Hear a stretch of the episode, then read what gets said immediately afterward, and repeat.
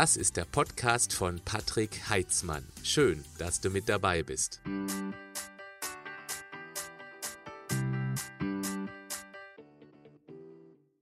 Auf meinem YouTube-Kanal gibt es ein Format, das immer mittwochs gesendet wird, was bei der Community hervorragend ankommt. Es heißt, du fragst, ich antworte. Ich nehme mir eine Frage aus der Community vor und mache da eine sehr ausführliche Antwort dazu. Dieses Format kommt so gut an, dass mein Team und ich uns entschlossen haben, die Audiospur davon auch hier auf meinem Podcast-Kanal zu veröffentlichen. Allerdings mit einer etwas ungewohnten Tonqualität, etwas halliger, das musst du einfach akzeptieren und auf der anderen Seite verweise ich auch manchmal in diesen Videos auf eine Grafik, die ich natürlich hier in der Audiospur nicht weiter erklären kann. Das kommt aber relativ selten vor, deswegen ist mein Tipp, höre dir einfach die Audiospur an. Ich bin mir sicher, dass du eins, zwei oder auch sieben Tipps daraus ziehen wirst für dich, damit du noch schneller, schlank und gesund wirst und vor allem auch bleibst. Viel Spaß damit. Herzlich willkommen zu einer neuen Session Du fragst, ich antworte. Drei Fragen, auf die ich heute eingehe. Die erste Frage kommt von Elisa. Sie hat einen Reizdarm und fragt, was sie tun kann. Dann haben wir die Ramona, die ihren Mann motivieren möchte, obwohl er hart auf dem Bau arbeitet, doch einen Ausgleichssport zu machen. Spannendes Thema. Dann haben wir noch die Sarah. Sie ist sportlich, hat aber trotzdem noch, wie sie meint, zu viel Fett an den Oberarmen und oberhalb der Achseln. Legen wir los mit Elisa. Ich lese die Frage komplett vor. Du findest auch die Timecodes zu den drei Fragen hier in den Show Notes des dazugehörigen Podcasts, sodass du eben dementsprechend an die Stelle vorspulen kannst.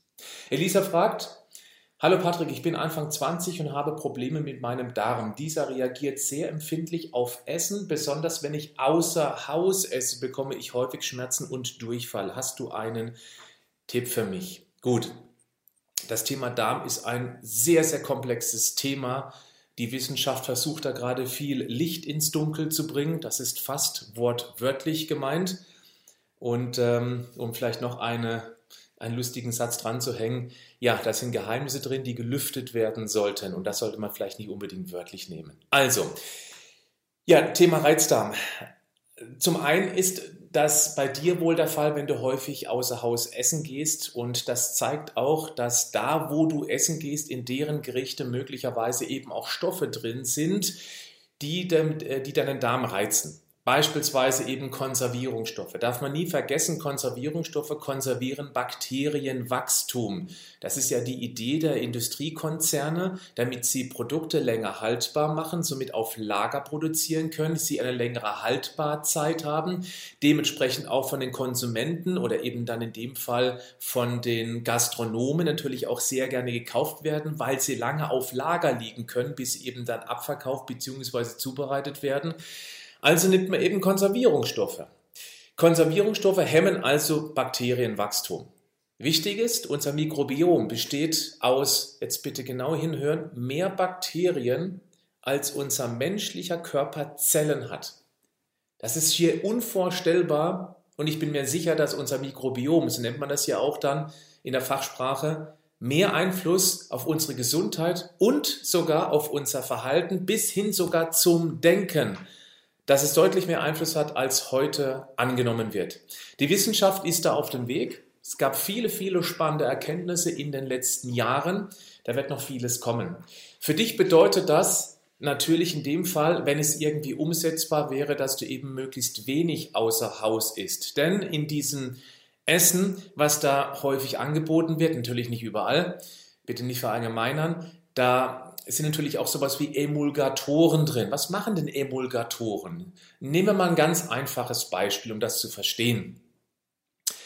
Ähm, wir nehmen ein Glas Wasser und auf diesem Glas Wasser, da geben wir einen Esslöffel Öl drauf. Was passiert? Genau, das Öl schwimmt oben auf der Wasseroberfläche. Oberfläche. Emulgatoren sorgen dafür, wenn man das dazu macht, dass sich das Wasser und das Öl vermengen, vermischen, sodass man nachher das Öl nicht mehr wirklich sieht in diesem Wasser. Es ist im Wasser vermengt. Das ist zum Beispiel eine Aufgabe von Emulgatoren. Jetzt überlegen wir uns mal, wie denn so ein Mikrobiom da unten aussieht im Darm. Der Darm hat unzählige Zotten, über diese Zotten werden die Nährstoffe eingenommen und es dient eben auch der Barriere letztendlich von unerwünschten Stoffen, die nicht im Körper erwünscht sind. Also ist es eine natürliche Schutzbarriere. Und deswegen liegt auf den Zotten eine Schleimschicht. Und jetzt kommen wir eben zum Thema Emulgatoren. Das kann natürlich auch dann sein, dass diese Emulgatoren eben dann diese Schleimschicht durchlässiger machen. Und das kann, das muss nicht, das kann eben dann zu ähm, einem Reizdarm führen. Das bedeutet, wir sollten möglichst natürlich essen, gerade beim Thema Reizdarm. Das halte ich für einen ganz entscheidenden Punkt das geht natürlich zu Hause deutlich am besten, wenn man eben dann auch wieder lernt, Essen so zuzubereiten, dass es schmeckt und dass es aus möglichst natürlichen Zutaten besteht. Außer Haus haben wir schlichtweg keine Möglichkeit zu kontrollieren, was da eigentlich zum Beispiel in der Salatsauce zum an sich gesunden Salat tatsächlich alles an Zusatzstoffen drinsteckt und Emulgatoren bzw. Konservierungsstoffe, das waren ja nur zwei Beispiele. Es gibt noch so viele andere Hilfsstoffe, die letztendlich den Geschmack beeinflussen, die Farbe, die Konsistenz, damit es einfach uns Konsumenten gut schmeckt, gut aussieht und wir deshalb eben auch am besten möglichst viel davon haben wollen oder zum Wiederholungstäter werden. Die Industrie ist in dem Fall natürlich nicht auf der Seite der Gesundheit, und damit möchte ich jetzt nicht unterstellen, dass die das überhaupt nicht interessiert. Aber letztendlich geht es einer Industrie darum, möglichst viel von ihrem Produkt an uns zu verkaufen, dass wir eben dann immer wieder an den Futterdruck zurücklaufen. Das ist letztendlich die Motivation, das muss man ganz klar sehen. Außer Haus wird das deutlich schwieriger. Also ist hier eben ganz klar der Ansatz, äh, dass man eben zu Hause ist. Und wenn man unterwegs zum Essen mehr oder weniger gezwungen wird, dass man eben dann tatsächlich auch überlegt, wie man sich Essen vorbereiten kann. Essen vorzubereiten und dann eben auch mitzunehmen. Genau in dem Bewusstsein, was da alles drin ist, das halte ich sowieso für die beste Strategie überhaupt. Die braucht am Anfang ein bisschen Umgewöhnungszeit. Es ist einfach ein Luxus, wenn man natürlich den ganzen Tag über viel zu tun hat, dass man irgendwo an eine Fressbude gehen kann, ins Restaurant gehen kann, bestellen, sich nicht unterhalten, dann wird das hingestellt, man kann es essen, man lässt alles stehen, geht weg, keine Frage. Aber die Frage ist, wie wichtig ist mir dann der Wert meiner eigenen Gesundheit? Ich möchte aber noch auf etwas anderes eingehen, gerade in Bezug auf Reizdarm, ohne das Thema jetzt komplett vollumfänglich behandeln zu können. Da gehört noch viel, viel mehr dazu. Ich würde empfehlen, einmal herauszufinden, auch wenn es gerade jetzt mal nicht um Außerhausessen geht und ich habe diese Reizdarmproblematik, auch bei Sachen, die ich zu Hause esse, da empfehle ich ganz klar eine sogenannte Eliminierungsdiät, eine Ausschlussdiät. Das bedeutet, man äh, kategorisiert Ernährungsgruppen, beispielsweise Getreideprodukte oder Milchprodukte oder auch, genau hinhören, mal zu recherchieren, wo stecken überall sogenannte FODMAPs drin. Das ist ein komisches Wort, F-O-D-M-A-P, FODMAPs. Das sind ganz bestimmte Ballaststoffe, die in sehr gesunden Lebensmitteln drin stecken, wie Obst und Gemüse beispielsweise. Aber wenn es zu einer Dünndarmfehlbesiedelung am Übergang Richtung Dickdarm kommt, weil eben zu viel von bestimmten Bakterien aus dem Dickdarm in den Dünndarm übergewandert sind, dann kann das Blähungen und eben auch einen Reizdarm verursachen. Das ist alles möglich. Es könnte auch sein, dass man auf histaminhaltige Produkte reagiert. Also, was kann man tun? Der einfachste, also der einfachste in Anführungszeichen, weil so einfach ist es dann auch nicht, dass man zwei Wochen komplett auf zum Beispiel jegliche Art von Milchprodukten verzichtet. Auch die sogenannten laktosefreien Milchprodukte, wo der Milchzucker schon Vorfeld von der Industrie mit Hilfe von Laktase aufgespaltet wurde, weil es kann sein, dass man nicht unbedingt nur auf Laktose, auf den Milchzucker reagiert, sondern beispielsweise auf das Milcheiweiß. Man verzichtet zwei Wochen komplett drauf, sollte eben dafür dann adäquaten Ersatz finden. Und das meinte ich eben, das ist nicht so einfach, wenn man leidenschaftlich gerne Milchprodukte isst und einem das den Alltag deutlich einfacher macht. Aber nach zwei Wochen wird man sehr sicher spüren, ob man irgendwie unangenehm darauf reagiert, insbesondere wenn man sich möglicherweise sogar noch ein Tagebuch zurechtlegt, wo man nach jeder Mahlzeit reinschreibt, wie es einem ergangen ist in Sachen Wohlgefühl des Darms, vielleicht sogar ein Sterne-Ranking, wie bei Amazon 1 bis 5 beispielsweise, dass man eben sagt, 5, mir ging es tipptopp, 1, mir ging es richtig schlecht danach. Und dann dazu schreiben, was man gegessen hat. Und dann so ein bisschen rumexperimentieren, außerhalb von Milchprodukten. Die bleiben weg. Zwei Wochen. Wenn man nach zwei Wochen keinerlei Verbesserungen spürt, dann wäre eine Möglichkeit, dass man eben dann zum Beispiel komplett auf Weizenprodukte oder generell auf Getreideprodukte verzichtet. Ja, auch das hört sich deutlich einfacher an, als es tatsächlich ist. Vor allem dann, wenn man morgens Müsli isst, mittags Nudeln, abends Brot. Dreimal Getreideprodukte. Aber es könnte eben zur Erkenntnis führen, dass man möglicherweise auf zum Beispiel Gluten reagiert. Das heißt ja noch lange nicht, dass man diese Stoffwechselstörung Zöliakie hat, die sehr, sehr gefährlich werden kann, weil es eben die Darmzotten zerstört, also die Reaktion des Körpers drauf. Aber es könnte sein, dass man glutensensitiv ist und eine deutliche Verbesserung des Wohlbefindens spürt, wenn man zwei Wochen mal komplett darauf verzichtet. Und die Milchprodukte hat man dann aber schon wieder integriert, dass man eben dann wieder mehr auf Milchprodukte ausweicht, weil, wenn man in den ersten zwei Wochen Milchprodukte Verzicht nichts merkt, dann liegt es offensichtlich nicht an den Milchprodukten. Dann geht man Weizen ran, danach kommt FODMAP, dann kommt zum Beispiel Histaminprodukte. So würde ich an diese Geschichte rangehen. Und dann gibt es noch ein ganz wichtiger Punkt, der ganz häufig mit Reizdarm korreliert, und zwar Stress. Der Darm ist sehr, sehr empfindlich auf Stress. Der eine Darm ist mehr empfindlich, der andere weniger. Du wirst dich da mit Sicherheit ziemlich gut einschätzen können. Ich zum Beispiel habe da null Reaktion. Ich kann gestresst sein, wie ich will. Das merke ich am Darm nicht. Andere haben ein bisschen Stress und es kommt zu Verstopfung oder eben zu Durchfall. Da ist eben ganz wichtig, mal die Hauptstressoren zu identifizieren, nicht jeden Stress zu vermeiden, das geht sowieso nicht in unserem überladenen Alltag, aber dass man sich irgendwo ganz bewusst Ruheinseln schafft. Das halte ich für sehr wichtig. Und das könnte schon helfen, wenn man abends es tatsächlich schafft, dass man zum Entspannen statt irgendwie eine aufwühlende Serie oder irgendwie eine Dokumentation oder irgendwie was anderes im Fernsehen anguckt, was dann irgendwie innerlich aufregt, das konnte ich an mir zum Beispiel beobachten in der Corona-Zeit, als ich am Anfang angefangen habe, Mainstream-Medien zu gucken, also ARD, ZDF, Corona-Berichte, immer nur negativ, immer nur Angst machen, immer nur wieder neue Infektionszahlen, hier so viele Tote, da so viele Tote. Mir hat das Mindset-mäßig überhaupt nicht gut getan, das habe ich dann noch gemerkt, habe es dann abgeschaltet, wortwörtlich und habe mich eben dann anderen Dingen gewidmet. Lesen, Hörbuch hören abends beispielsweise, irgendwie ein interessantes, sowas in die Richtung. Auch so kann man den Stress abends vor allem runterregulieren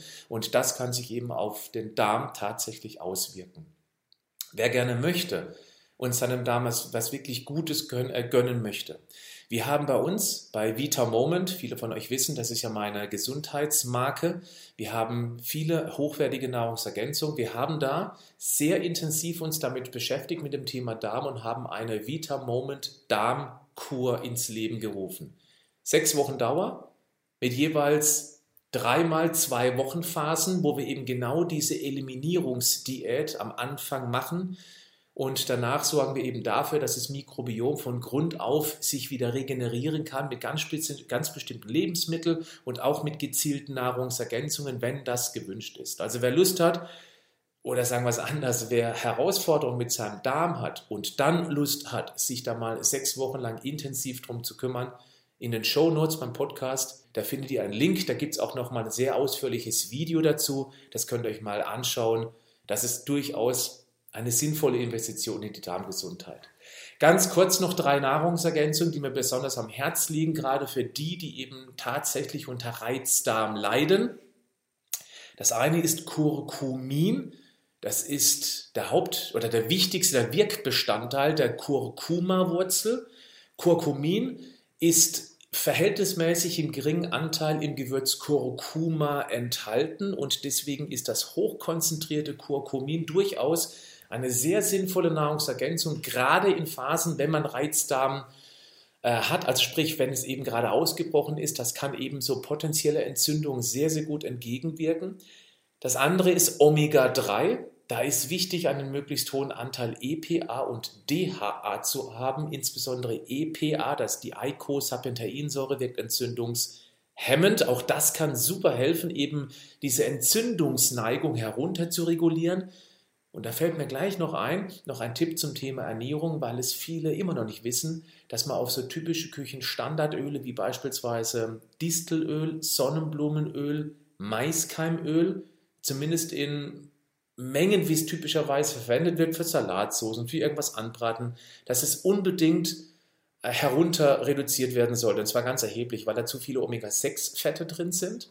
Und wenn man zu viel Omega-6-Fette zuführt, die an sich ja nicht schlecht oder böse sind, dann fördert das Entzündungsprozesse. Und genau das kann eben dann auch einen Reizdarm befeuern. Also weniger von diesen Küchenölen, dann lieber Olivenöl und ein Kokosöl zum heiß anbraten, ein Leinöl für die kalte Küche, auch eine super Sache für die Grundlage.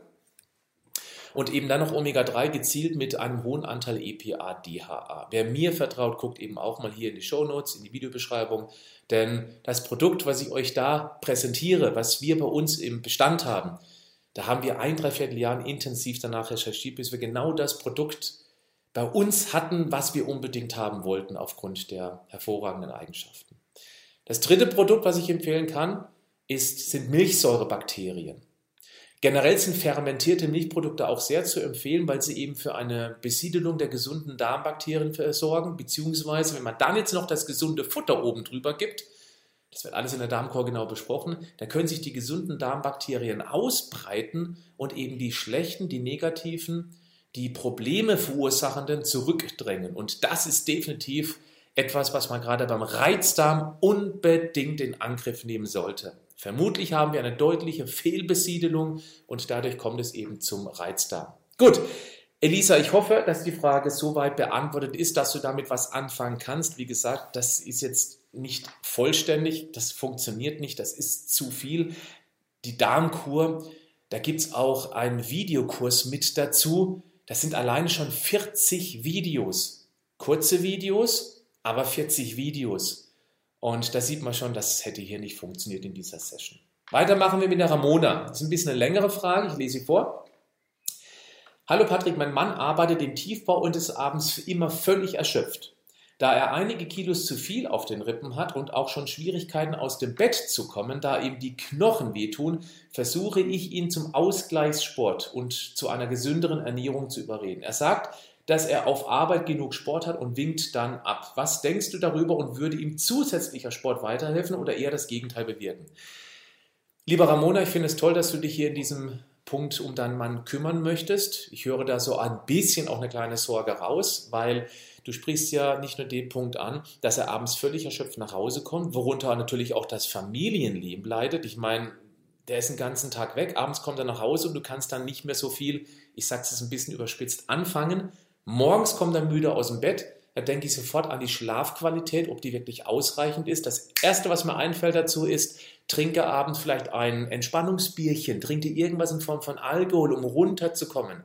Da muss ich sagen, dass Alkohol die Schlafqualität erheblich beeinträchtigt. Meine Erfahrung ist, aus meinem Umfeld, ich habe eine sehr große Community, ich selber trinke tatsächlich keinen Alkohol. Ähm, das wissen viele von euch, ich mache es einfach nicht, das hat auch bestimmte Gründe. Für mich ist Alkohol ein Zellgift. Wenig Zellgift macht überhaupt nichts aus, aber je weniger, desto besser. Aber ich weiß aus meiner Community, dass man mit Alkohol tatsächlich abends schneller einschläft, weil der Regierungssprecher, die innere Stimme, so regelrecht besinnungslos gesoffen werden kann. Das heißt, wir entspannen uns, wir beschäftigen uns weniger mit dem Problem, mit den Herausforderungen des Lebens, weil die Stimme einfach ruhig wird, die innere Stimme. Da können wir besser einschlafen. Nur die Tiefschlafphasen, die werden deutlich minimiert und genau da findet die maximal mögliche Regeneration statt. Jetzt aber zu deiner Frage.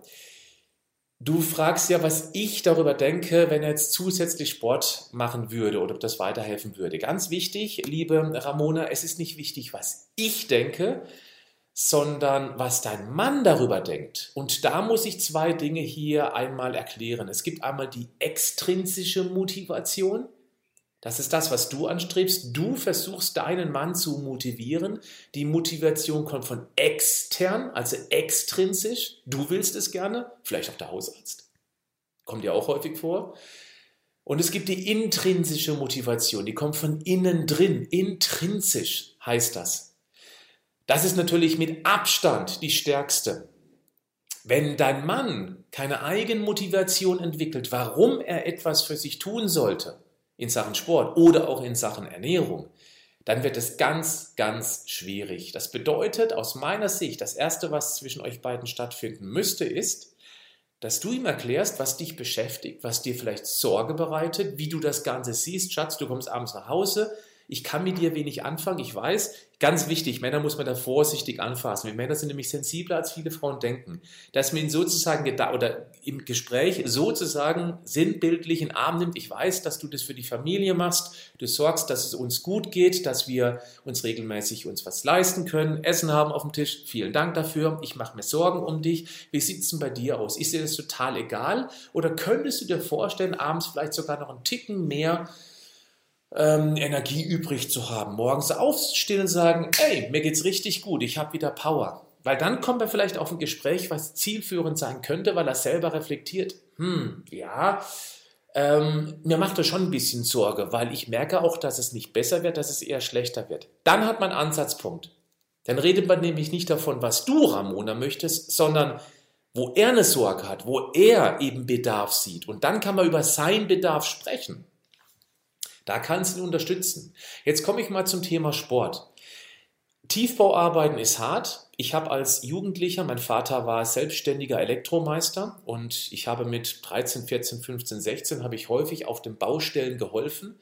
Und ich weiß, was das für eine harte körperliche Arbeit ist. Das ist teilweise sehr, sehr hart. Ich kann mich noch erinnern, über Kopfarbeiten, weil ich Lampen an die Decke montieren musste.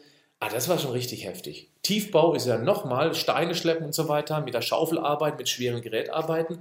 Dass der abends nicht noch irgendwo in eine Fitnessstudie gehen möchte, kann ich durchaus nachvollziehen. Ich würde den Sport insofern herunter reduzieren, den Wunsch nach Sport, um zu sagen, eine Ausgleichsbewegung. Beispielsweise, man geht gemeinsam zusammen eine ganz gemütliche Runde spazieren, bei Wind und Wetter. Es gibt kein schlechtes Wetter, es gibt nur schlechte Klamotten oder Kleidung. Da geht man einfach raus und macht nur einen Spaziergang. Es reichen zehn Minuten. Warum?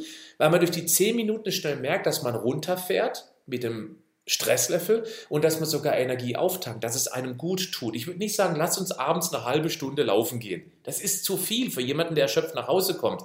Aber raus spazieren gehen, super. Da kann man es vielleicht mit einem gemeinsamen Gespräch verbinden. Ich würde sogar empfehlen, das nach dem Abendessen zu tun. Es fühlt sich einfach dann sehr gut an. Vielleicht möchte aber auch alleine spazieren gehen mit einem Podcast auf den Ohren. Es gibt ja unzählige Podcasts, die man sich kostenlos runterziehen kann. Man muss ja auch nicht unbedingt einen Podcast hören, man kann ja auch ein Hörbuch hören, irgendetwas, was einen interessiert. Ja, es gibt so viele Angebote mittlerweile. Vielleicht hat man auch einen Hund oder kann sich einen Hund zulegen, der eben morgens und abends raus muss. Das wäre auch eine Möglichkeit. Der Hund, der treibt einen dann schon raus, weil sonst kackt er auf den Teppich. Also gibt es ja auch schon einen Bedarf dafür, dass man sich abends noch bewegen muss. Es sollte eben dann nicht nur von dir gemacht werden, Ramona. Wenn man sich sowas anschafft, so ein Hund, heißt es Verantwortung. Das müssen beide übernehmen. Vielleicht ist er für sowas zugänglich. Ich hoffe, dass da irgendwie eins, zwei Ideen dabei waren, die zu dir, die zu deinem Mann passen. Dann wäre vielleicht auch noch, wenn es jetzt doch Richtung Sport geht, mal herauszufinden, ob der Mann eher ein Mannschaftssportler ist, sich also durch eine Gruppensportart motiviert fühlen würde oder eben doch ein Einzelsportler. Auch das ist natürlich etwas, was man dann, bevor man irgendwas sucht, geklärt werden muss. Beim Mannschaftssportart gibt es einen riesen Vorteil, aber auch eine größere Gefahr. Der Vorteil ist, dass natürlich auch dann ein Termin besteht, wo man hinzugehen hat, weil man sonst seine Mannschaft im Stich lassen würde. Das ist ein Vorteil. Es ist also letztendlich auch eine intrinsische Motivation. Oh, wenn ich nicht hingehe, kriege ich eins auf den Deckel oder muss irgendwie ein Fünfer in irgendwie eine Kaffeekasse zahlen, was auch immer. Der Nachteil ist aber eben auch, dass man bei Mannschaftssportarten sich danach auch sehr gerne zusammensetzt. Das ist noch nicht der Nachteil. Aber Männer neigen dann eher zum ähm, Bier als statt, äh, anstatt zum Kamillentee oder zum Zitronenwasser. Und wenn man eben dann nach dem Sport eins, zwei Bierchen trinkt, dann mache ich jetzt den Loop zu dem, was ich eingangs meinte. Dann sind wir beim Thema Alkohol auf die Nacht. Und das mindert eben auch die Schlafqualität. Und ich bin der Meinung, die meiste Energie können wir schöpfen, indem wir tatsächlich unsere Schlafqualität erheblich verbessern. Jetzt möchte ich auf den wichtigsten Punkt überhaupt eingehen, was die Energie betrifft und was auch das, du hast ja geschrieben, er hat einige Kilos zu viel auf den Rippen, was wirklich das Allerwichtigste ist. Eine gute Figur, eine bessere Figur wird nicht in Sportschuhen gemacht, sondern tendenziell eher in der Küche. Die Ernährung ist viel wichtiger als jedes Sportprogramm der Welt. Hier ist der richtige Ansatzpunkt, auch für die Energie. Ein Körper braucht bestimmte Nährstoffe, um eben auch adäquat Hormone produzieren können, die eben uns antreiben, die uns fit und gesund halten. Wir brauchen Eiweiß für unsere Muskulatur, wir brauchen die richtigen Nährstoffe, um eben in unseren Kraftwerkchen der Zelle, den Mitochondrien, eben auch ausreichend Energie zu produzieren. Also braucht es eine gesunde Grundlagenernährung. Völliger Quatsch, ihm mit einer Diät zu kommen.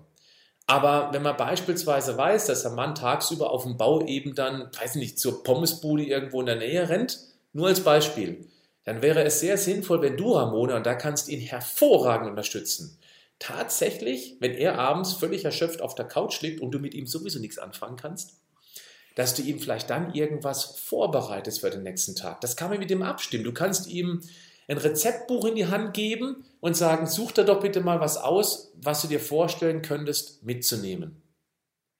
Ich habe ein sehr erfolgreiches Rezeptbuch, das wurde, glaube ich, boah, ich lass mich bitte nicht lügen, das wurde bestimmt 300.000 Mal verkauft. Das werde ich auch in die Show Notes verlinken. Da kannst du mal reinschauen. Da gibt es ganz, ganz viele auch schnelle Snacks, die man zubereiten kann, was man eben eintuppern kann, einpacken kann, um jeden am nächsten Tag mitzugeben. Natürlich muss der Mann eben dann auch stark genug sein, den Kollegen standzuhalten vom Bau, die eben dann doch äh, Currywurst mit Pommes essen gehen, wenn er seine Tupperware auspackt. Ja, dann ist natürlich, das, das muss er wollen, das muss man mit ihm auch absprechen. Ein gutes Frühstück ist auch sinnvoll, ein gutes Abendessen, wenn er nach Hause kommt, auch. Ich würde nicht alles drei gleichzeitig angreifen, aber es reicht erst einmal für den Einstieg, damit er ein Gefühl bekommt, dass es ihm auch was bringt, dass es ihm gut tut, dass man, bevor man was vorbereitet, zur Arbeit mitgibt, vielleicht sogar abends mal gemeinsam ein richtig gesundes Essen isst. Ich weiß, wie viele Männer überrascht sind, wenn sie tatsächlich mal ein gesundes, gut gemachtes Gericht vorgestellt bekommen, also vorgestellt, vor den Latz gestellt bekommen und das essen. Ich weiß, wie erstaunt sie sind, boah, das war richtig lecker und wie gut sie sich eben auch dann danach fühlen. Und auch dann sind sie deutlich offener natürlich, ähm, als wenn man mit einer Diät kommt und einem harten Sportprogramm. Lieber Ramona, ich hoffe, da war etwas für dich dabei, was euch beide weiterbringt. Letzte Frage heute kommt von Sarah. Sie fragt, ich gehe mehrmals die Woche trainieren, bin eigentlich ganz happy mit meiner Figur. Allerdings bekomme ich das Fett an den Oberarmen und über den Achseln nicht weg. Das stört mich schon sehr. Hast du einen Tipp für mich und alle Betroffenen? Ja, das kommt häufig, diese Frage. Sie kommt auch häufiger von Frauen als von Männern. Ich habe erstmal eine nicht so gute Nachricht, aber wie ihr wisst, ich möchte gern hier möglichst kompetent antworten und nichts versprechen, was nachher nicht gehalten werden könnte.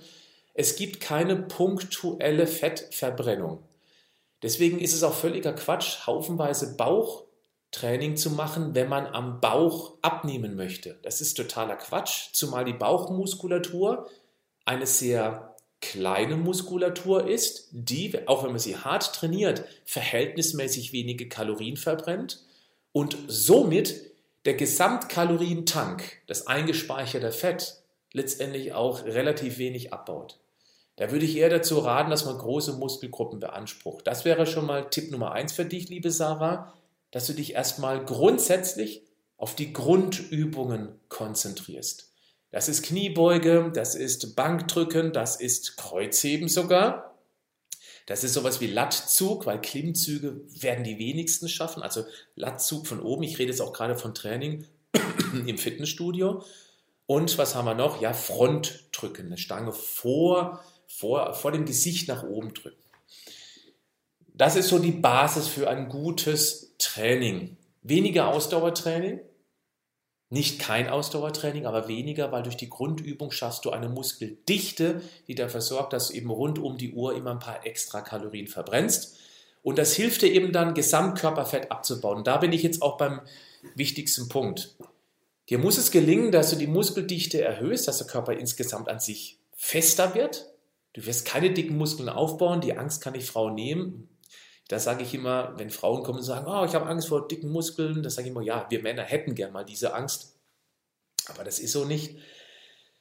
Und dieses dichtere an Muskulatur verbrennt eben rund um die Uhr ein paar mehr Kalorien. Das summiert sich auf ein Jahr auf eine ganz erhebliche Menge.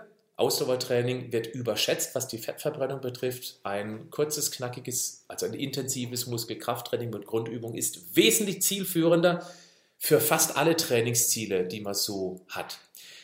Wo der Körper sein Fett einspeichert, ist genetisch festgelegt. Es kann eben sein, dass man dann an den Armen eben erst, ich sage jetzt mal übertrieben, zum Schluss abnimmt. Es wird immer eine Gesamtkörperfettreduktion geben, aber man kann es nicht gezielt steuern. Es gibt natürlich Übungen, die man tun kann für die Arme, dass sie eben gezielt von innen heraus gestrafft werden, dass die Muskulatur härter, fester wird. Das heißt aber nicht, dass es sich auf, auf das Hautgewebe auswirkt. Eine gute Übung für die Armrückseite, das sind die sogenannten Dips. Ist natürlich jetzt doof, wenn man den Podcast hört, weil ich das jetzt mal ganz kurz hier für die YouTuber bei mir vorführe. Ja, also das ist praktisch eine Übung, wenn ich hinter eine Tischkante rangehe und dann drücke ich mich praktisch so raus, gehe hier runter und drücke mich raus. Das kann man an der Tischkante machen, das kann man an einem Stuhl machen, wenn die Beine angewinkelt sind, dann kann man mit dem Bein noch sich ein bisschen mit hochdrücken, dann ist die Belastung hinten weniger. Wenn man die Beine gestreckt hält, dann ist die Belastung höher, so kann man das ein bisschen für sich individuell steuern. Es sollte so sein, dass der Muskel richtig zwiebelt, dass natürlich nichts wehtut, insbesondere in der Schulter. Manche sind da leider eingeschränkt, keine Frage, da muss man ein bisschen aufpassen. Aber ansonsten könnte man sowas zum Beispiel machen. Das Ganze könnte man auch wunderbar machen mit einem Terraband, mit so einem Widerstandsband. Dazu empfehle ich fast das Gleiche. Man legt sich das Band um die Füße unten herum, nimmt das in die Hände, beugt sich mit geradem Rücken nach vorne, dass der Popo hinten rausguckt. Und jetzt macht man diese Übung hier. Schade, Podcast, ich weiß, sieht man jetzt nicht. Ja, man, man drückt praktisch dann die Arme in die Streckung. Und damit baue ich natürlich dann auch den Druck in die Muskulatur auf, weil, der, weil das Band sich eben dann dehnt, also dieses sogenannte Terraband. Das wäre eine Möglichkeit für ganz einfache Übungen. Das Ganze kann man auch für den Bizep machen, dass man eben dann vorne hochzieht natürlich. Das wird aber nicht dort Fett verbrennen. Das macht den Arm insgesamt einfach ein bisschen fester. Ähm, was das Gewebe betrifft, weil ich da generell immer wieder gefragt werde, wenn eben das Gewebe mal durch das gespeicherte Fett bedingt ausgedehnt war, und man dann viel abgenommen hat, dass eben dann die Haut ein bisschen labbert, was man da dagegen tun kann. Das vergleiche ich immer mit einem Luftballon. Es gibt verschiedene Arten von Luftballons. Es gibt den einen, den ich aufblase auf eine große Größe und dann die Luft rauslasse und dann ist die Haut total lapperig. Überall ganz, ganz viele Falten drin. Dann habe ich einen Luftballon von einer anderen Marke, Sorte mit einem anderen Gummimaterial den blase ich auf genau die gleiche Größe auf wie der erste Luftballon. Wenn ich dann die Luft rauslasse, ist der, sieht er genauso aus wie vorher. Und was für ein Gummimaterial, was für eine Hautbeschaffenheit, was für eine kollagene Eiweißverbindung du in der Haut hast, das ist leider eben auch genetisch bedingt. Man kann ein bisschen was tun durch Massagen, man kann ein bisschen was tun durch zum Beispiel regelmäßig Vitamin C reiche Kost, also natürlich Obst, Gemüse. Beim Obst insbesondere sowas wie Beerenobst, weil es auch zeitgleich verhältnismäßig wenig Zucker hat. Beim Gemüse ist insbesondere Paprika, vor allem die rote und die gelbe Paprika, sehr Vitamin C reich. Natürlich kann man das auch, wenn man das nicht jeden Tag essen kann oder möchte oder eben auf Nummer sicher gehen möchte, mit einer hochwertigen Nahrungsergänzung ausgleichen. Das geht natürlich auch. Wobei ich immer sage, bitte zuerst gesunde Lebensmittel und dann kann man eben auch die Nahrung mal ergänzen, nicht ersetzen. Ja, das wäre auch eine Möglichkeit, was durchaus ein bisschen helfen könnte, aber bitte erwartet hier keine Wunder. Ja, aber das muss man auch immer langfristig betrachten. Und jetzt komme ich zum letzten Punkt, das sind wir für heute durch, nämlich das Betrachten. Das halte ich für einen ganz wichtigen Punkt. Wir leben in einer Gesellschaft, wo wir permanent im Vergleich stehen, auf der unbewussten Ebene. Wenn man sich Instagram anguckt, mit wenigen Klicks siehst du die Schönheiten der Welt, die eine tolle Figur haben, glatte Haut, natürlich auch noch mit einem Filter verschönert und man ist indirekt, nein, nicht indirekt, sondern unterbewusst, das Wort meinte ich, im Vergleich mit denen, weil man eben dann automatisch, was hat die, was ich nicht habe, ja, schöne Haut, ich nicht. Es wäre viel wichtiger, wenn wir lernen würden, uns im Spiegel wieder gerne anzugucken. Viele können das hoffentlich noch, aber ich weiß von ganz vielen, die es nicht mehr können. Im Spiegel das Schöne an sich zu entdecken und nicht nur auf die Defizite zu gucken. möglicherweise sogar das Nur rausnehmen, nicht auf die Defizite zu gucken, sondern das, womit ich zufrieden bin. Weißt du, wenn wir uns permanent vergleichen, dann stehen wir immer unter dem Druck, dass wir nie diesen, diesen typischen Schönheitsideal entsprechen würden. Das ist ein Lernprozess, der ist nicht einfach, das gebe ich auch zu, aber es lohnt sich allemal eben, sich auf die schönen Sachen zu konzentrieren. Eines ist sicher, im Vergleich liegt das Unglück, wenn man sich negativ vergleicht. Ich bin der Meinung, das ist ein schönes Schlusswort.